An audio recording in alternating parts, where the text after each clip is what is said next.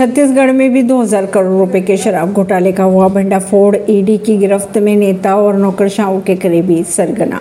दिल्ली के बाद छत्तीसगढ़ में 2000 करोड़ के शराब घोटालों का मामला आया है सामने।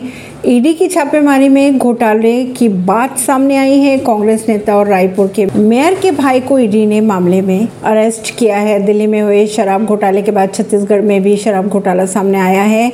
कथित तौर पर इस घोटाले को छत्तीसगढ़ के शीर्ष राजनेता और नौकरशाहों की मदद से संचालित किया जा रहा था। ईडी ने कांग्रेस शासित राज्य में 200 करोड़ के शराब घोटाले का भंडा फोड़ किया है। ईडी ने इस मामले में मुख्य आरोपी अनवर डेबर को शनिवार को ही गिरफ़्तार कर लिया था। बात करें इस घोटाले की तो संगठित तरीके से चल रहा था ये घोटाला। इससे पहले मार्च महीने की अगर बात की जाए तो कई स्थानों पर तलाशी ली गई थी और कथित घोटाले में शामिल कई लोगों के बयान भी दर्ज किए गए थे।